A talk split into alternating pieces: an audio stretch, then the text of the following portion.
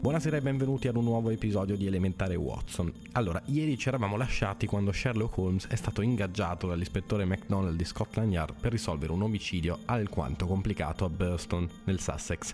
Il detective londinese ha accettato il caso, fiutando lo zampino del genio del male James Moriarty.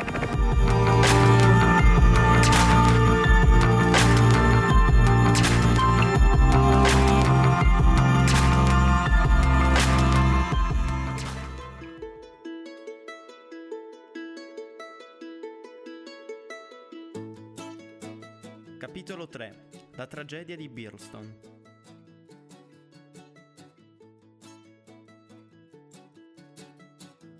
Ed ora chiederò per un momento licenza di togliere di mezzo la mia insignificante persona e di narrare gli avvenimenti occorsi prima che noi arrivassimo sulla scena del delitto, alla luce delle notizie che ci pervennero in seguito. Solo così potrò far conoscere al lettore le persone interessate nella vicenda e la strana cornice in cui si svolse il loro destino. Il villaggio di Bearston è un piccolo e vecchissimo agglomerato di case, per metà di legno, che sorge sul confine settentrionale della contea del Sussex. Per secoli è rimasto immutato, ma in questi ultimi anni il suo aspetto pittoresco e la sua posizione hanno attirato parecchi residenti agiati, le cui ville spuntano dai boschi circostanti.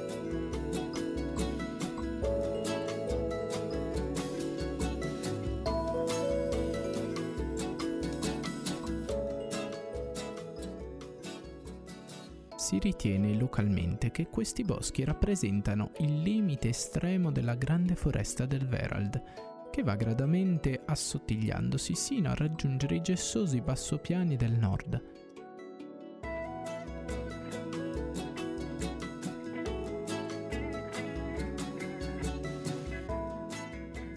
Per sopperire ai bisogni della cresciuta popolazione sono spuntati parecchi negozi, cosicché si prevede che Bearston finirà ben presto col trasformarsi da antico villaggio in città moderna. È il centro di un vasto territorio, poiché Tunbridge Wells, il capoluogo più importante e più vicino, si trova una ventina di chilometri in direzione est, oltre i confini del Kent. A circa un chilometro dalla città, entro un vetusto parco famoso per i suoi faggi enormi, sorge l'antico castello di Bearston. Una parte di questo venerabile edificio risale all'epoca della prima crociata, allorché Ugo de Capu costruì un fortilizio nel centro della tenuta che gli era stata donata dal re rosso. Quest'ala venne distrutta da un incendio nel 1543 e parecchie delle sue pietre angolari, annerite dal fumo, vennero usate quando ai tempi di Giacomo I sorse sulle rovine del castello feudale una casa di campagna in mattoni. Il castello, con i suoi molti frontoni triangolari e le sue minuscole finestre romboidali, era rimasto pressoché tale e quale lo aveva lasciato il suo costruttore nei primi anni del secolo XVII.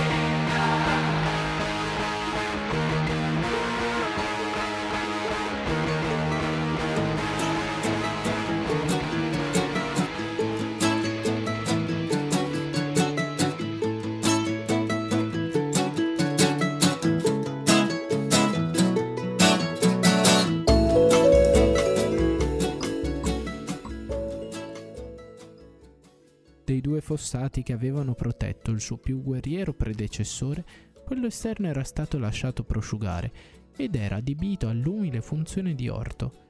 Quello interno esisteva ancora e si stendeva per una larghezza di 12 metri, benché ormai con soli pochissimi piedi di profondità lungo tutta la casa.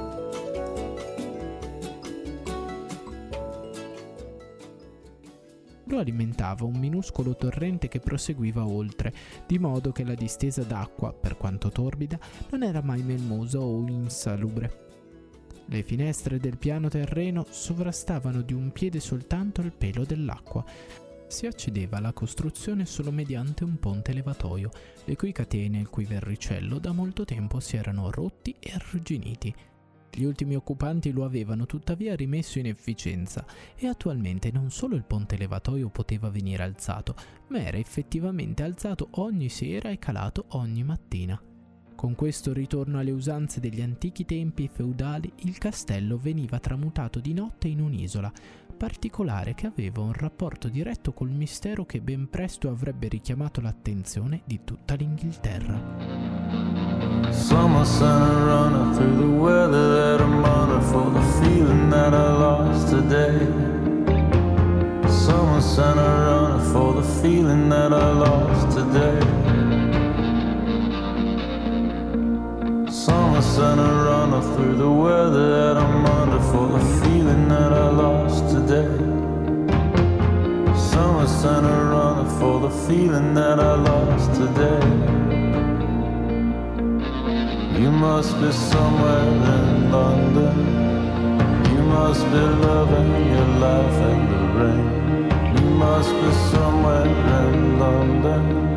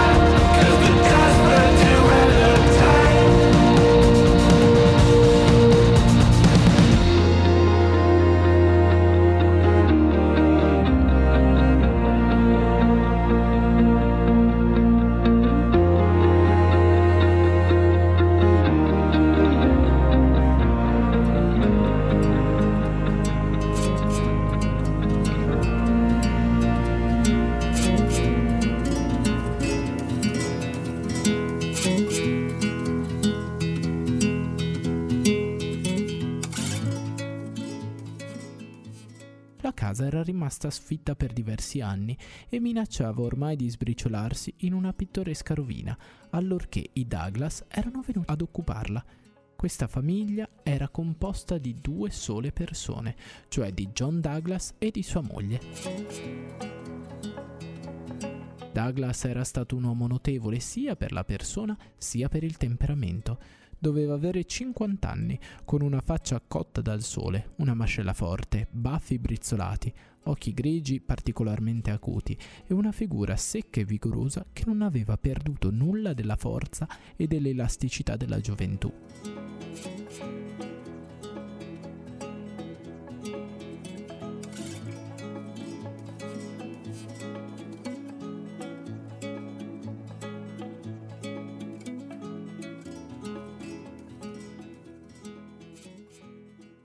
Si era sempre mostrato cordiale e allegro con tutti, ma forse anche un po' troppo alla mano, creando intorno a sé la sensazione di essere vissuto in ambienti sociali un poco inferiori a quelli che formavano la società provinciale del Sussex, non di meno, benché fosse stato considerato con una certa curiosità e riserva dai suoi vicini più altolocati, aveva ben presto acquistato grande popolarità tra la gente del paese, sottoscrivendo generosamente a tutte le collette locali e presenziando a tutti i concerti in cui era permesso fumare e ad altri intrattenimenti durante i quali, avendo avuto una voce tenorile di notevole valore, era sempre stato pronto a soddisfare le richieste degli intervenuti, con qualche eccellente canzone.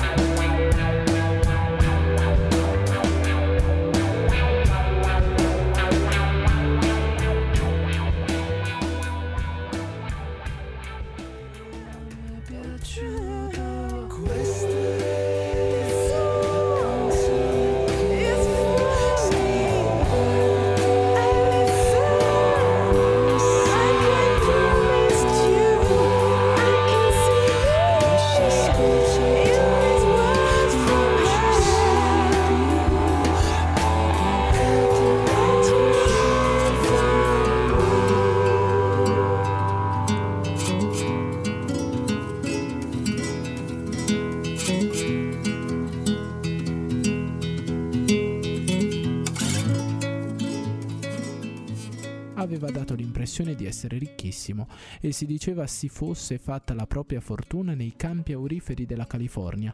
D'altronde appariva chiaro dai suoi discorsi e da quelli di sua moglie che egli aveva trascorso in America buona parte della sua esistenza.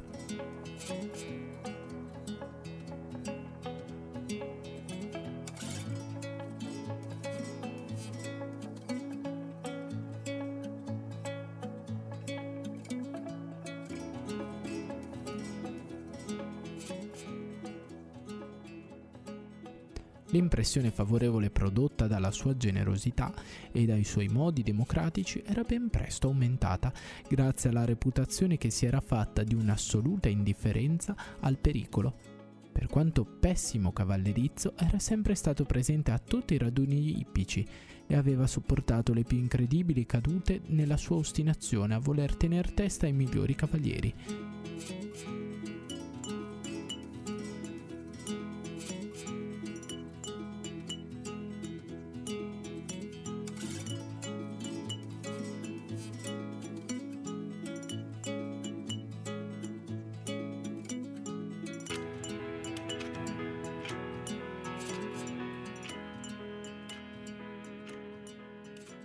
Canonica prese fuoco, egli si distinse pure per l'audacia con la quale entrò nell'edificio per mettere in salvo gli oggetti più preziosi, dopo che i pompieri del luogo avevano rinunciato all'impresa come impossibile. Così era accaduto che John Douglas si era conquistato in meno di cinque anni a Birston una reputazione ottima. Anche sua moglie si era fatta ben volere da quelli che l'avevano conosciuta, sebbene, secondo l'abitudine inglese, non erano stati molti coloro che erano venuti a trovarla, dato che si trattava di una straniera stabilitasi nella contea senza presentazioni. Ciò però le importava poco, poiché era una donna di abitudini molto riservate e completamente assorbita, così almeno sembrava, nel proprio marito e nelle faccende domestiche. Non sei un uomo se come un frate chiedi perdono Non sei un uomo se fare mazzate non sei buono Non sei un uomo se tua moglie... Il risultato delle elezioni è un clamoroso successo della democrazia. Il 100% degli elettori ha votato per il fronte dell'uomo qualcuno. E ora lo zecchino d'oro.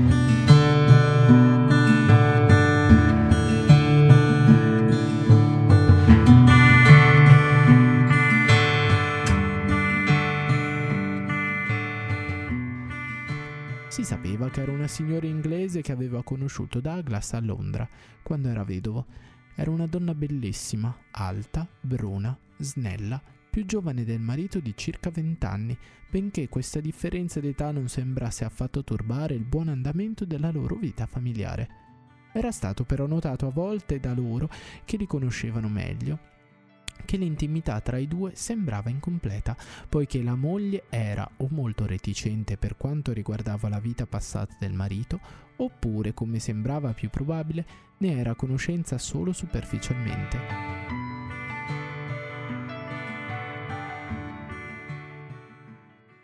Era stato anche rilevato a commento da pochi altri, più attenti osservatori, che a volte vi erano segni da parte della signora Douglas di una certa tensione e che la donna mostrava una vivissima inquietudine se il marito tardava a rincasare oltre l'ora consueta in un tranquillo paesino di campagna, dove anche il più piccolo pettegolezzo è accolto come una piacevole distrazione, questa debolezza della signora del castello non era passata inosservata e si affacciò con particolare insistenza alla memoria della gente quando accaddero gli avvenimenti che diedero a quel particolare un significato specialissimo.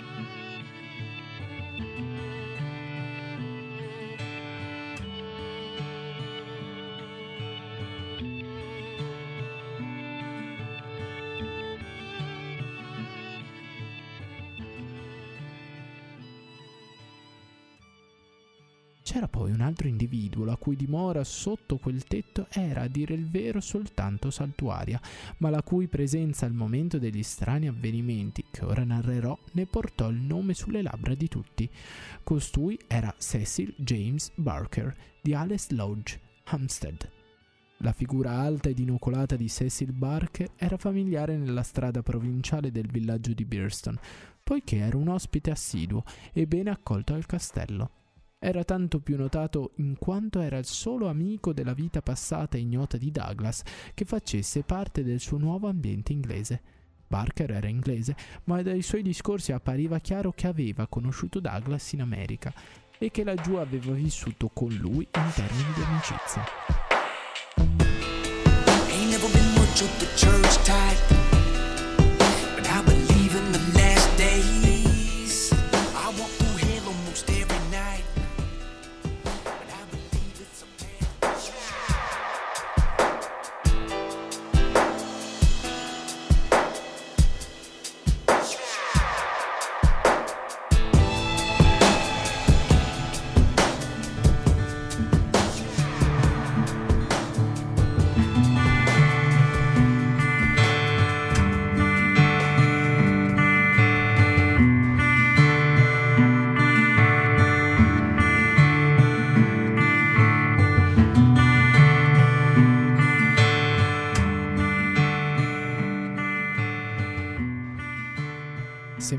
Essere un uomo considerevolmente ricco e tutti lo ritenevano scapolo. Più giovane di Douglas non doveva avere più di 45 anni. Era un individuo alto, dritto, dal torace massiccio e con una faccia da lottatore accuratamente sbarbata. Due folte nere sopracciglia e un paio di scuri occhi autoritari, che anche senza l'aiuto delle mani, che aveva d'altronde robustissime, gli sarebbero stati più che sufficienti per farsi strada in mezzo a una folla ostile.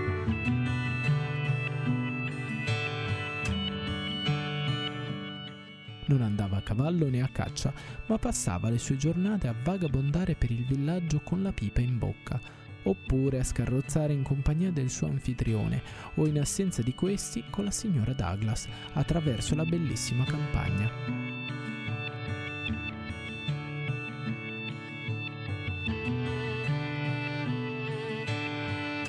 Un signore cordiale alla mano, aveva detto Ames il maggiordomo, ma in fede mia non vorrei essere l'uomo che lo fa andare in collera. Con Douglas era affettuoso e cordiale e anche con la signora Douglas. I rapporti sembravano non meno amichevoli. Anzi, questa amicizia più di una volta sembrò provocare nel marito una certa irritazione, tanto che persino i domestici se n'erano accorti. Tale era dunque la terza persona che faceva parte della famiglia al momento della catastrofe. In quanto agli altri abitanti del vecchio edificio basterà citare di una lunga fila di domestici il compunto e rispettabile capace Ames e la signorina Allen, una persona allegra e prosperosa che aiutava la padrona e l'alleviava di molte fatiche domestiche. Le altre sei persone di servizio della casa non hanno alcun rapporto con gli avvenimenti occorsi la notte del 6 gennaio, perciò non li nomineremo. As the winter winds litter London with lonely hearts Oh, the warmth in your eyes swept me into your arms Was it love or fear of the cold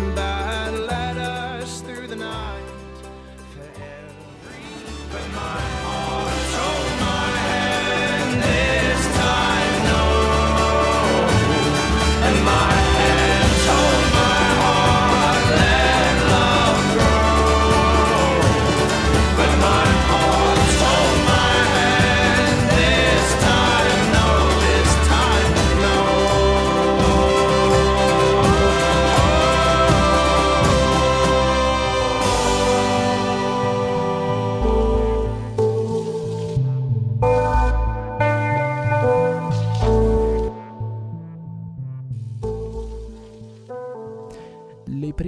Notizie allarmanti giunsero alla piccola stazione di polizia del luogo, diretta dal sergente Wilson, alle 11.45. Il signor Cecil Barker, agitatissimo, si era precipitato all'uscio e aveva scosso furiosamente il cordone del campanello. Una terribile tragedia era accaduta al castello, dove il signor John Douglas era stato assassinato.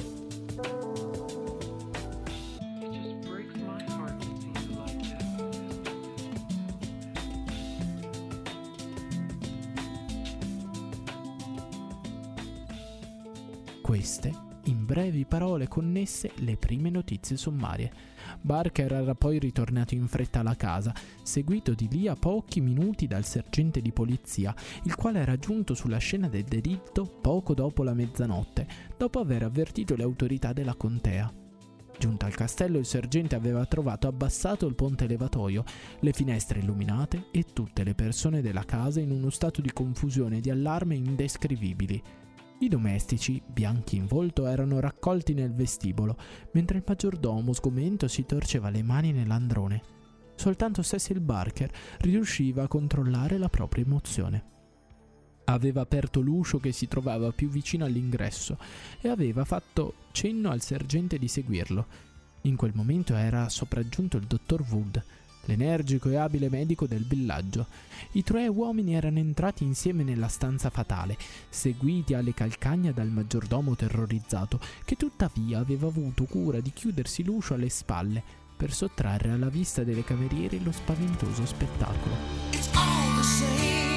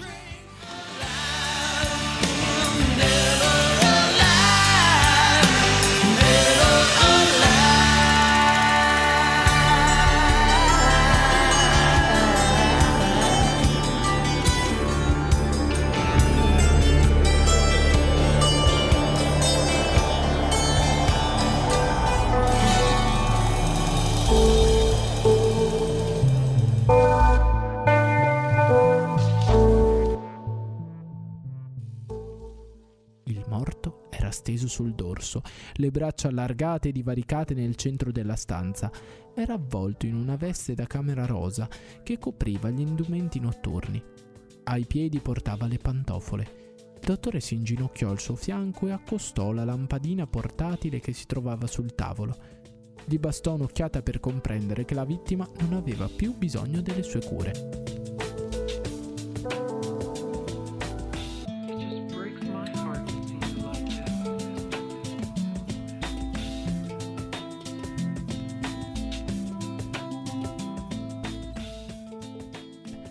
L'uomo era stato orribilmente sfigurato. Posata di traverso sul petto aveva un'arma curiosa, un fucile da caccia, con la canna segata di circa 30 cm anteriormente ai grilletti. Era evidente che gli avevano sparato da distanza ravvicinata e che l'uomo aveva ricevuto la scarica in pieno viso, poiché la testa era pressoché spappolata. I grilletti erano stati legati insieme con un fil di ferro per dare maggiore forza distruttiva alla carica simultanea.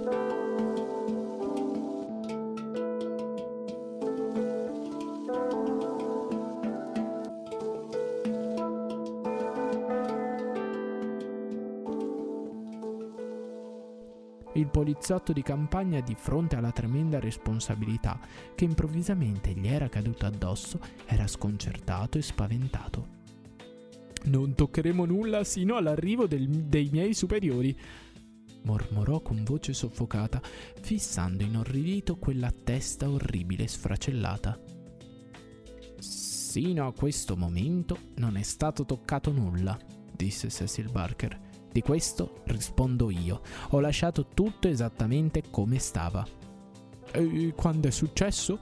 Domandò il sergente che intanto aveva estratto di tasca un taccuino. Erano esattamente le undici e mezzo. Io non avevo ancora incominciato a spogliarmi e me ne stavo seduta accanto al fuoco, in camera mia, quando ho sentito lo sparo. Non era però molto forte, sembrava attutito. Mi sono precipitato da basso, non credo fossero passati 30 secondi quando sono entrato nella stanza. La porta era aperta? Sì, era aperta. Il povero Douglas era disteso così come lo vede. Sul tavolo ardeva una candela. Sono stato io ad accendere la lampada pochi minuti dopo. Non ha visto nessuno? No. Ho sentito la signora Douglas scendere le scale dietro di me e mi sono precipitato fuori per impedirle di vedere questo spettacolo orribile. La signorina Allen, la governante di casa, è venuta e l'ha portata via. Intanto era sopraggiunto Ames e insieme siamo rientrati di nuovo nella stanza. Ma io ho sentito dire con sicurezza che il ponte levatoio rimane alzato tutta la notte. E infatti sono stato io ad abbassarlo. Allora com'è possibile che l'assassino si sia allontanato? È assurdo soltanto pensarlo. Il signor Douglas deve essersi certamente ucciso.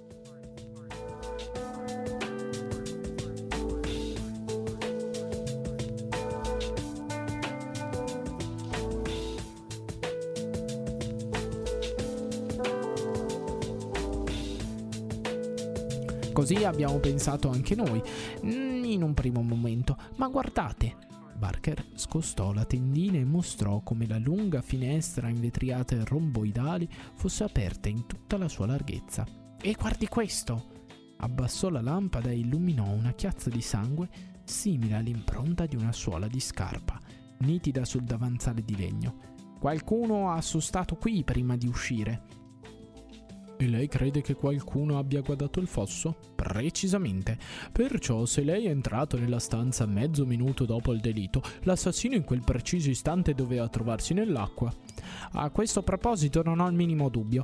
Mi mordo le mani al pensiero di non essere corso subito alla finestra, ma come lei vede era nascosta dalla tendina e così non mi è venuto in mente di guardare.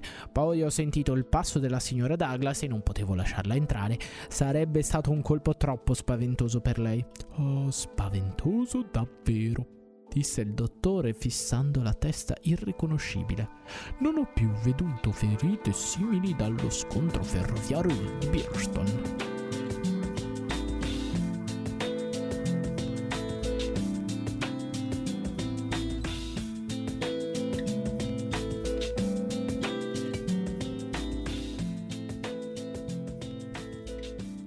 Ma dico, insistette il sergente di polizia, il cui tardo buonsenso agreste lo faceva ronzare ancora intorno alla finestra aperta. Sarà come lei dice che l'uomo è fuggito guardando il fossato, ma quello che io le domando è: come ha fatto a entrare in casa se il ponte era alzato? Ah, questo è il problema, rispose Barker. A che ora è stato alzato? Alle sei circa, interloquì Ames il maggiordomo. Ho sentito dire, insistette il sergente, che di solito veniva alzato al tramonto. Questo, data la stagione, sarebbe più verso le quattro e mezzo che verso le sei. La signora Douglas aveva avuto delle visite per il tè, spiegò Ames. Non potevo alzarlo finché non se ne erano andate, poi l'ho tirato su io stesso. Allora le cose sono andate così, disse il sergente. Se qualcuno è venuto dal di fuori, ammesso che sia venuto... respiro, yo no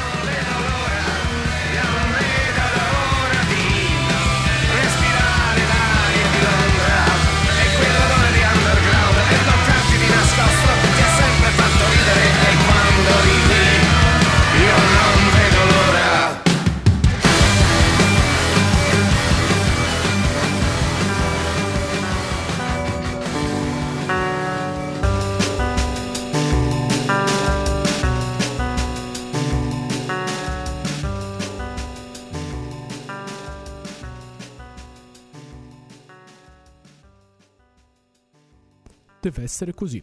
Il signor Douglas faceva ogni sera il giro della casa prima di ritirarsi per controllare che tutte le luci fossero spente.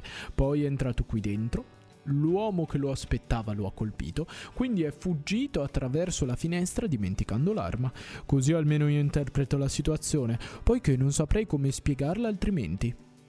Il sergente raccolse un cartoncino che giaceva sul pavimento accanto al morto. Sopra vi erano scarabocchiate sommariamente a inchiostro le iniziali VV e sotto di queste il numero 341. Che cosa significa questa roba? domandò tendendo il cartoncino. Barker lo guardò con curiosità. Non l'avevo notato, disse. Deve averlo dimenticato l'assassino. VV 341. Non ci capisco niente.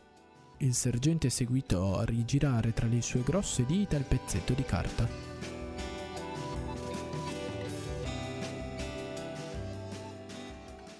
Che cos'è questo V e V? Saranno le iniziali di qualcuno, immagino. Che cos'è quell'arnese, dottor Wood? Accennava a un martello di dimensioni notevoli che giaceva sul tappeto di fronte al caminetto un grosso martello da operaio. Cecil Barker indicò una scatola di chiodi dalla capocchia di ottone che stava sulla mensola del camino. Il signor Douglas ieri aveva deciso di cambiare la disposizione dei quadri, spiegò. L'ho veduto io stesso in piedi su quella seggiola ad appendere quel grande paesaggio. Questo spiega la presenza del martello. Mm, sarà meglio che lo rimettiamo sul tappeto dove lo abbiamo trovato, disse il sergente grattandosi la fronte con aria perplessa. Ci vorranno i migliori cervelli del corpo di polizia per arrivare in fondo a questa faccenda. È un caso che dovranno sbrogliare quelli di Londra. Sollevò la lampada portatile e fece lentamente il giro della stanza. Perbacco! esclamò un tratto eccitato tirando da una parte i tendaggi della finestra. A che ora sono stati chiusi questi tendaggi? Appena accese le lampade rispose il maggiordomo. Credo poco dopo le quattro. Qui dietro si è nascosto sicuramente qualcuno. Abbassò la luce e in un angolo apparvero ben visibili delle impronte di stivali imbrattate di fango. Credo che questo confermi la sua ipotesi, signor Barker. A quanto pare l'uomo è entrato in casa dopo le quattro, quando i tentaggi vennero chiusi e prima delle sei, quando il ponte fu alzato. Si è infilato in questa stanza perché deve essere stata la prima che ha trovato. Non essendovi altro luogo in cui potesse nascondersi, si è cacciato qui dietro. Finora tutto sembra abbastanza chiaro. È probabile che il suo primo scopo fosse semplicemente quello di svaligiare la casa, ma quando ha avuto paura di venir scoperto dal signor Douglas, lo ha ucciso e poi è fuggito. Eh, anche a me pare che le cose possano essere andate così, disse Barker. Ma dico, non stiamo perdendo del tempo prezioso, non sarebbe meglio che uscissimo a rastrellare la campagna prima che questo individuo tagli definitivamente la corda? Il sergente rifletté per un momento. Non ci sono treni sino a domani mattina alle 6, perciò non può svignarsela per ferrovia. Se si mette sulla strada tutto gocciolante sarebbe davvero strano che nessuno lo notasse. Comunque io non posso andarmene finché non vengono a darmi il cambio, ma non credo che neppure voi possiate allontanarvi sino a quando le cose non saranno meglio chiarite. Il dottore aveva ripreso in mano la lampada e si era messo a esaminare attentamente il cadavere. Che cos'è questo segno? chiese. Potrebbe avere qualche nesso col delitto? Il braccio del morto sporgeva dalla veste da camera ed era nudo sino al gomito. Circa a metà dell'avambraccio vi era un curioso disegno marrone, un triangolo dentro un cerchio che risaltava sulla pelle bianchiccia. Non è un tatuaggio, disse il dottore aguzzando gli occhi dentro le lenti. Non ho mai visto nulla di simile. Quest'uomo deve essere stato un tempo marchiato a fuoco, proprio come si stampiglia il bestiame. Che significa mai questo fatto? Ah, non lo so, rispose Cecil Barker, ma posso assicurare di aver visto quel segno su Douglas non so quante volte in questi ultimi dieci anni. L'ho veduto anch'io confermò il maggiordomo. Ogni volta che il mio padrone si rimboccava le maniche ho notato quel segno e spesso mi sono domandato che cosa potesse essere. In questo caso non ho nulla a che vedere col delitto, disse il sergente. Però è una faccenda strana. Tutto in questo caso è strano. Beh, che cosa c'è adesso? Il maggiordomo aveva lanciata un'esclamazione di stupore e col dito indicava la mano allargata del morto. Gli hanno tolto l'anello nuziale, balbettò. Cosa? Proprio così. Il padrone portava sempre la sua vera d'oro liscio al mignolo della mano sinistra. Quell'anello con sopra, quella pepita grezza stava sopra e l'anello ritorto a serpente sul medio.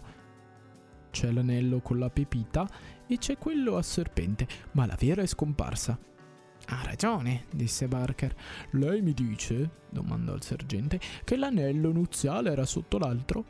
Certo. Dunque l'assassino o chiunque sia ha levato questo anello che lei chiama l'anello della pepita, poi l'anello nuziale, e ha quindi rimesso a posto l'anello con la pepita. Non può essere stato che così, il degno poliziotto di campagna scosse la testa. Ho l'impressione che più presto arrivano quelli di Londra, tanto meglio sarà disse. White Mason è un uomo in gamba, è uno che non si spaventa di niente e tra poco sarà qui ad aiutarci, ma io credo che bisognerà che vengano proprio quelli di Londra se vorremmo cavarci da questo impiccio. Personalmente non mi vergogno di dire che è una faccenda un po' troppo complessa per me.